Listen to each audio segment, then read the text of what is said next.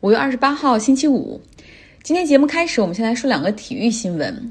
Me Too 运动终于在体坛看到了成效。《华尔街日报》报道说，耐克他早在去年八月份就和内马尔解除了赞助合同，双方的合同当时还剩八年。事情的起因是在二零一六年的时候，内马尔在纽约参加耐克的活动时，对耐克市场部门的女性员工进行性骚扰。那后者后来是告诉同事，也报告公司。你知道事发是二零一六年哈，但是公司直到二零一九年才展开调查。那个时候也是因为这个，二零一九年的时候，Me Too 运动开始了，可能他更愿意相信员工，而不是像过去那种息事宁人。你看他是内马尔，他是那么有名的球星，你看说了谁会信呢？而内马尔方面呢，当耐克开始调查之后，内马尔方面是拒绝配合。终于又过了一年，二零二零年的时候，耐克决定解约。但是出于保护内马尔的这种形象，他并没有对外公布，到现在才被这个等于说一年之后才被《华尔街日报》给挖了出来。真的觉得整件事儿，不论是耐克还是内马尔，都觉得很令人恶心。法国网球公开赛即将开幕了，女子世界排名第二的大阪直美，她在社交媒体上说，她将不参加赛后的新闻发布会，直到如果她能够到决赛哈，赢得比赛，获得冠军。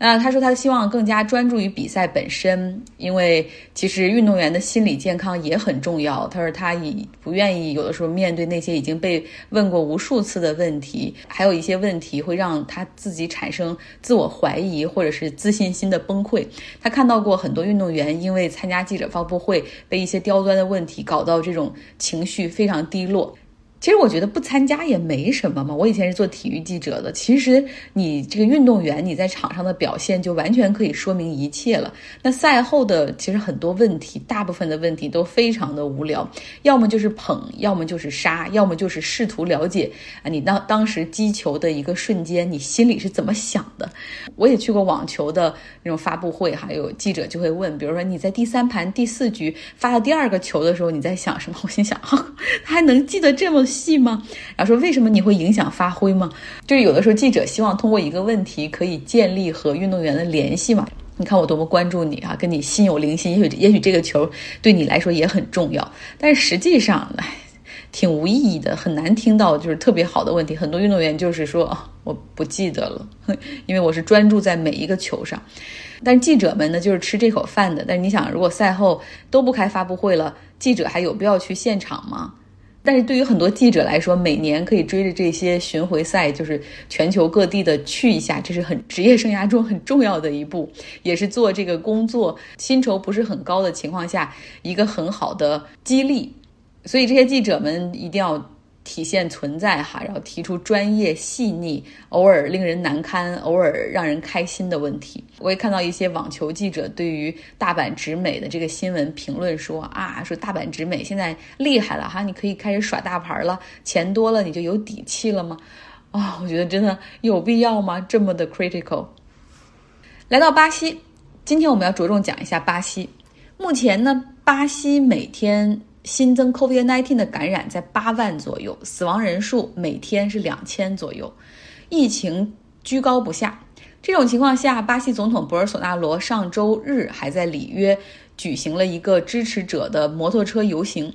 数千人骑着摩托车来为他助阵，哈，都写着这个什么“二零二二博尔索纳罗”，等于说为他大选年提前的加油助威。车队从里约奥运会公园集结，然后一起开到了南部海滩和市中心。然后博尔索纳罗自己也开一个摩托车打头阵哈，然后他后面还坐着他的支持者。那还有一些人呢，是从其他城市来为自己的偶像助阵的。比如说有一个五十七岁的叫 Jose 的人，他是从里约附近的一个小城市开三个小时摩托车来到这儿。他说。我必须要来呀，因为博尔索纳罗代表着自由、秩序和进步，以及终止腐败。我必须支持他。他身上还穿了一个 T 恤，哈，就写着“我们永远跟随博尔索纳罗”。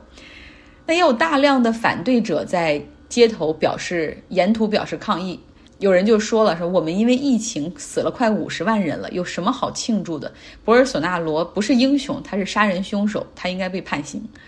那从四月二十七号开始，巴西议会也正在就本届政府对抗疫情失职展开调查，然后有这种听证会哈，通过电视、广播和网络进行直播。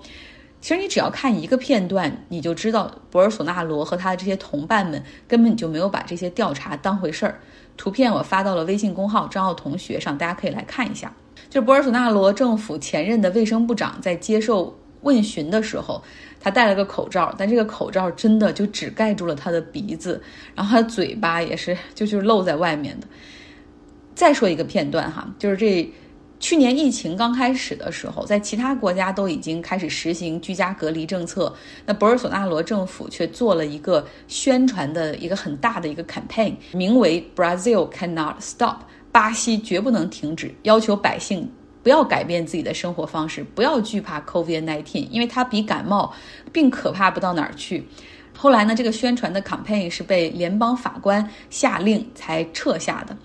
那听证会传唤了博尔索纳罗政府当时的在任上的这个通讯官，哈，就问这个 campaign 到底是谁的主意。然后这个前通讯官就是说。啊，我不清楚啦，我不记得啦，大概好像就是大家随便忽然提起的，说这是个不错的想法，可以做一个试验性的宣传，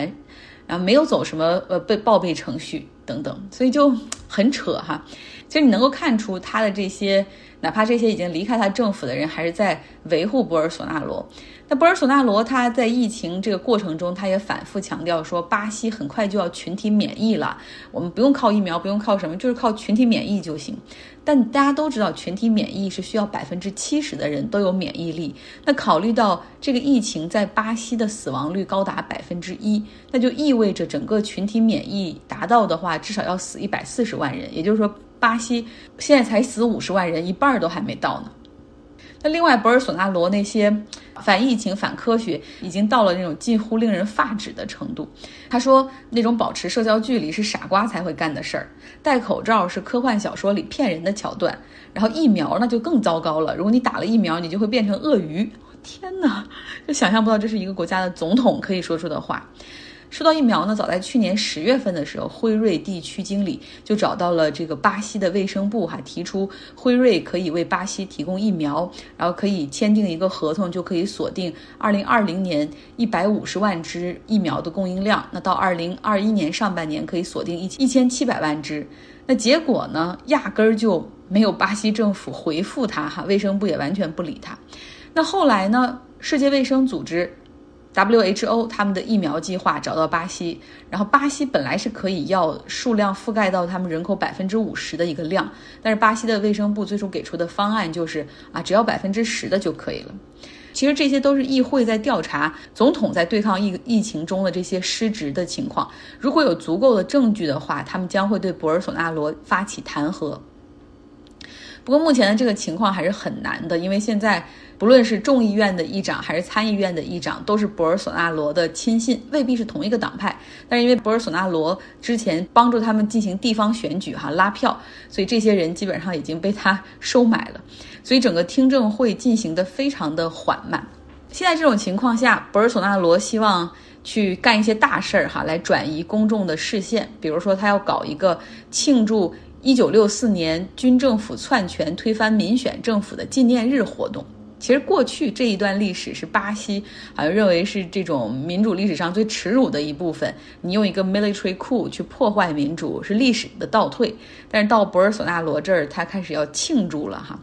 那另外，因为博尔索纳罗他的选民主力群体是那些保守的宗教派家庭，所以他要推一些他们所关心的议题，比如说要推行 home school。就是你可以不把孩子送到学校，你可以在家教孩子，然后制定好一个课程报给政府，政府还可以给你补贴。那另外就是打击犯罪，还包括贩毒，然后尤其是啊恋童癖要打击，严厉打击。还有一点呢，就是要取消学校里性教育的课程。你干嘛要进行那么早的性教育呢？而且不要说这个世界上有同性恋这种东西的存在，婚姻就应该是男人和女人之间的，所以完全是。对应着那些他的那个选民的 voter base。再说说博尔索纳罗的一些其他政策吧，在经济上，他选择的是芝加哥学派的弗里德曼他们那一套，哈，就是完全的自由市场，推行私有化的改革，缩减政府权力和开支。那另外，他还比较关注和推动的议题就是减少枪支管制，就是越容易买枪越好，然后对枪支不要限制啊，想持枪的人都可以持枪，然后进行 self defense，对吧？你可以自己保护自己。另外呢，他要增加警察的执法权和开枪权。同时呢，还要让这个 military police 这种军警可以介入到一些，比如联邦政府以下的这些议题哈，比如说冲进贫民窟去打击毒贩呢，然后进一步的帮助军警扩大权力，这样相当于是总统就有一支听命于自己的队伍，他就可以不用依赖于军方的力量。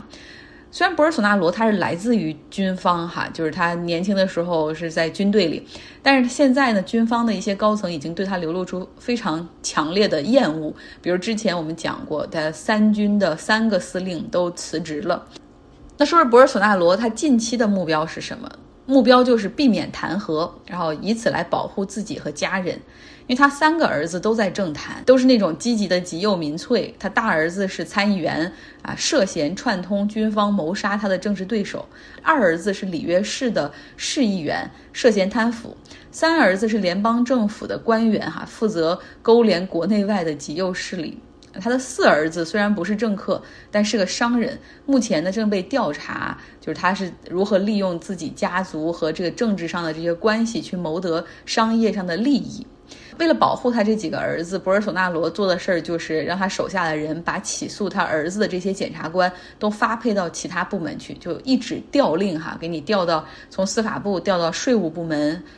听到这儿，感觉哇，一个老爸和四个儿子好像丁蟹一家。那中期呢，博尔索纳罗他的目标就是二零二二年他要赢得总统选举，为此他将不惜一切代价。因为只有赢得选举之后，他才可以会被就是继续掌权嘛，免于自己和家庭被追责。而长期的目标就是有一个很大胆的哈，看到巴西媒体在写，就是他想其实是废除宪法，恢复他最向往的六十年代的 dictatorship。今天呢，叙利亚的大选结果揭晓了，巴夏尔·阿萨德他获得了百分之九十五的选票，第四次高票当选总统。那数一数到现在呢，阿萨德家族已经统治了叙利亚近六十年。嗯，他的父亲哈菲兹·阿萨德执政三十年，然后相比他的儿子呢，他要稍微更受欢迎一点。那讲一讲这个阿菲兹吧，他呢出生在一个啊封建领主的家庭，一个偏远地区。但是他的父亲呢不是那种有民族意识的人，所以他更多的是和殖民者合作。哈菲兹后来去大城市受教育，然后受到了阿拉伯民族主义的洗礼，加入学生运动，后来参军，一路晋升。但他不满足于在军队中，那希望是进入政坛。在复杂多变的党派斗争中，真的非常复杂。一会儿你方唱罢我登场，然后一会儿又有跟这个军方有这种有政变、有冲突等等。那终于在一九七零年的时候，阿菲兹·阿萨德他是联合军方。然后一起发动政变上台。说到这儿，我们不得不说一下，这个叙利亚它是一个逊尼派人口为主的国家，就是和沙特他们是一样的哈。那过去的这些领导阶层都是逊尼派，但是阿萨德他是一个少数民族阿维派。那这个哈菲兹·阿萨德他为了巩固自己的统治呢，就实行了一系列的铁腕，就比如说所有的亲信部长或者是这种政府里的要员全部换成阿维派。同时还建立起一个类似于东厂西厂可以相互制约的那个一一整套的情报系统，打击异己毫不留情，然后亲手铲除了穆兄会哈。在经济上呢，当然你知道有这种集权的时候，强大集权之下会有一些成绩，比如说工业化和现代化、基础设施建设等等。那对于自己一手打造的这个王朝，这个哈菲兹阿萨德，他一开始想到。哎，兄中弟继哈，毕竟我的儿子还年轻。但是后来一想到，算了，把这个别搞得那么复杂，然后直接传给儿子吧。他希望他的大儿子可以接班哈。这个大儿子也一直是重点培养的对象。可是这大儿子因车祸意外身亡，所以这个时候就继承权就轮到了二儿子哈巴夏尔阿萨德。他那个时候呢是想当个医生哈，正好在军队里做军医，结果放弃了这个自己的职业路径，从政。哈菲兹呢，就一直把儿子哈带在身边，等于说有六年的时间亲手培养，让他来负责抓贪腐的问题，一边可以向一些政坛的一些老的势力去开刀，然后另另外呢，在民间可以树立威信，之后又帮他在军队和国家安全部门建立了这种强大的这种权力核心。在哈菲兹去世之后，叙利亚还修改了宪法，因为过去他们的这个宪法规定总统的能够上任的最低年龄是四十岁，但是巴夏尔·阿萨德那个时候只有三十四岁，所以宪法修改就把这个改成了三十四岁，所以他就在两千年的时候通过大选，哈，也是百分之九十四、九十五这样的高票，成为了叙利亚的总统。在二零一一年阿拉伯之春之后，叙利亚进入到了长期的内战。那一度反对派是非常接近推翻阿萨德政权，但是后来俄罗斯介入了，帮助叙利亚政府对反对派进行空中打击。那至今为止，这场内战已经持续了十年，死亡人数超过三十八万，还有二十万人失踪，造成的难民六百多万。